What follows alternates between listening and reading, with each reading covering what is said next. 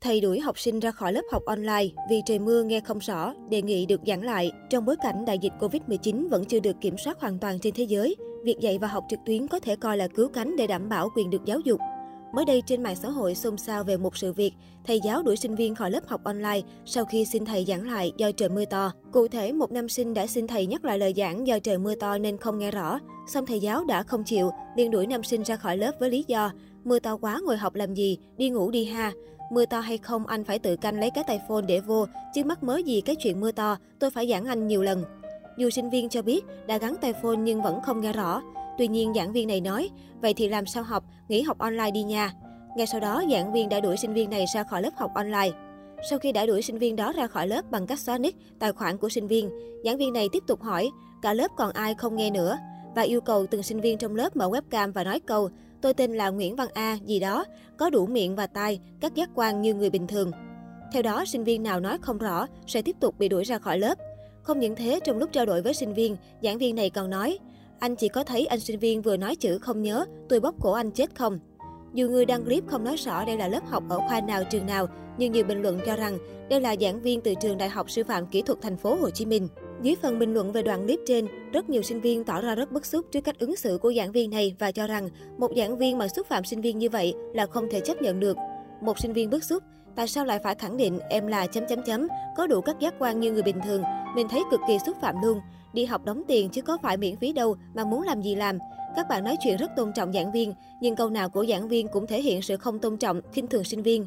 Sinh viên đâu phải mẫu giáo cấp 1 đâu mà phải khẳng định như vậy. Một bạn tên N băn khoăn. Tại sao những người như vậy lại được làm thầy giáo? Sao mấy sinh viên hiền vậy? Giảng viên tư cách như vậy không thể đứng lớp dạy được. Theo tìm hiểu, Phó giáo sư tiến sĩ Nguyễn Trường Thịnh, phụ trách trường Đại học Sư phạm Kỹ thuật Thành phố Hồ Chí Minh xác nhận, giảng viên trong đoạn clip trên đúng là giảng viên khoa điện điện tử của trường. Sau đó nhà trường cho biết, nhà trường đã nhận được phản ánh sự việc và đã trao đổi với giảng viên đứng lớp ngày hôm đó. Theo đó, giảng viên này cho biết, đoạn clip được chia sẻ trên mạng chỉ là một đoạn ngắn nên không phản ánh đúng bối cảnh sự việc. Thời điểm này, giảng viên có ý định nhắc nhở sinh viên và sau đó đã cho sinh viên vào lớp tiếp tục học. Theo ông Thịnh, sự việc trên khi được chia sẻ lên mạng xã hội đã ít nhiều ảnh hưởng đến tâm lý sinh viên. Vì thế, ông đã đề nghị các phòng chức năng xác minh thêm và đưa ra hướng xử lý phù hợp thỏa đáng nhằm bảo vệ quyền lợi của sinh viên. Đồng thời, không để xảy ra trường hợp tương tự gây ảnh hưởng đến sinh viên và uy tín nhà trường. Ngoài ra, clip được đưa lên mạng xã hội đã bị cắt bớt, chưa phản ánh đúng toàn bộ bối cảnh sự việc. Các đơn vị liên quan đang tiến hành xác minh thêm và đưa ra hướng xử lý phù hợp thỏa đáng, đảm bảo bảo vệ quyền lợi của sinh viên và không xảy ra trường hợp tương tự gây ảnh hưởng đến sinh viên và uy tín nhà trường. Sự việc diễn ra hôm nay gây ảnh hưởng đến tâm lý nhiều sinh viên, phụ huynh là điều đáng tiếc nhất. Nhà trường rất mong được thông cảm. Đại diện trường Đại học Sư phạm Kỹ thuật Thành phố Hồ Chí Minh cũng thông tin thêm.